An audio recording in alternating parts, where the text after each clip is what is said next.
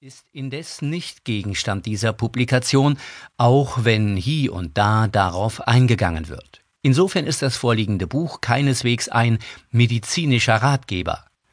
Es handelt sich vielmehr um eine interdisziplinäre Pionierarbeit für ein breites Publikum, die Erkenntnisse aus der Medizin und Kulturgeschichte, der Volksmedizin, der Volkskunde sowie der Sprichwortforschung zu gewinnen und auf unterhaltsame Weise erstmals zu aufschlussreichen Synthesen zusammenzufügen trachtet. Sparsamer Sex und häufiges Händewaschen. Körper und Körperteile. Was heute als Sex bezeichnet wird, nannte man früher meist Wollust.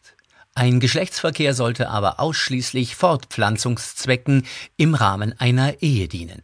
Liebe führt zu Erben, Wollust ins Verderben. Was die Erfüllung dieser ehelichen Pflichten betrifft, so sah der Volksmund einmal pro Woche als angemessen an. Gut dem, der täglich geht aufs Häuschen und alle Wochen einmal aufs Mäuschen. Doch schon zu Luthers Zeiten hielt man bei letzterem eine Verdopplung für angebracht. Die Woche Zwier, der Weiber Gebühr, schadet weder mir noch dir, macht's Jahr 104. Laut einer Online-Befragung bei Paaren wird auch heute noch nach dieser sprichwörtlichen Empfehlung verfahren und der Geschlechtsverkehr 104 Mal im Jahr vollzogen. Vom Beischlaf nun zum Schlaf im eigentlichen Sinne. Während ersterer, falls im Übermaß praktiziert, noch von Goethes Leibarzt Hufeland als größtes Lebensverkürzungsmittel bezeichnet wird, ist der Schlaf für ihn das größte Retardations- und Erhaltungsmittel des Lebens. Ähnlich positiv äußert sich der Volksmund. Ohne Schlaf und Ruh nimmt der Leib nicht zu.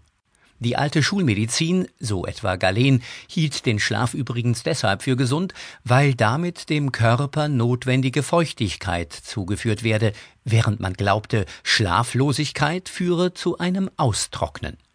Doch auch beim Schlaf konnte man des Guten zu viel tun. Früh zu Bett und spät auf macht einen kurzen Lebenslauf. Begründet wird das von Hufeland im hippokratischen Sinne. Zu langes Schlafen häuft zu viel überflüssige und schädliche Säfte an. Was ist hier aber das richtige Maß? Der deutsche Volksmund postuliert eine Schlafdauer, die im Durchschnitt ganz der derzeitigen Praxis entspricht. Der Schlaf bei sieben Stunden ist jung und alt gesund. Dass das Lebensalter dabei aber keine Rolle spielen soll, ist ebenso anzuzweifeln wie der Wahrheitsgehalt der Reime. Eine Stunde Schlaf vor Mitternacht ist besser als zwei danach, beziehungsweise Schlaf nach dem Mittagstisch ist so gesund wie fauler Fisch. Wie beim Schlafen kann man auch beim Baden das Gegenteil des Gewollten erreichen. So lautet eine indirekte Warnung, mancher ging ins Bad gesund und kam zurück als kranker Hund. Man konnte sich bei einem Badbesuch also Krankheiten einfangen, wie etwa die Skabies. Davon kündet eine Variante. Vielen geschieht, dass sie kräftig ins Bad fahren und räudig wieder heimkommen. Das Aufsuchen eines öffentlichen Bades war im Mittelalter in kleineren Orten meist samstags, in Städten an mehreren von der Obrigkeit festgesetzten Tagen üblich. So heißt es spöttelnd in einem alten Liederbuch es baden am Montag die Trunken, am Aftermontag die Reichen, am Mittwoch die Witzigen, am Donnerstag die gründig und lausig sind, am Freitag baden die Ungehorsamen, am Samstag die Hochfertigen.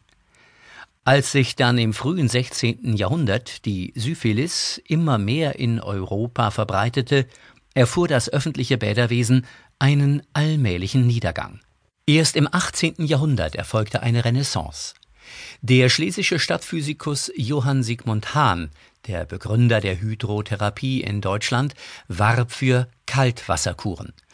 So meinte denn auch Deutschlands größter Sprichwortsammler Karl Friedrich Wilhelm Wander, es ist unserer Zeit bestimmt gewesen, die heilenden, stärkenden Kräfte des kalten Wassers wieder zu erkennen und in ihre Rechte einzusetzen. Das geschah im letzten Viertel des 19. Jahrhunderts vor allem durch den bayerisch-schwäbischen Wasserdoktor Sebastian Kneipp, der anscheinend durch Bäder in der eiskalten Donau seine Tuberkulose los wurde. Wenn es lediglich um das Waschen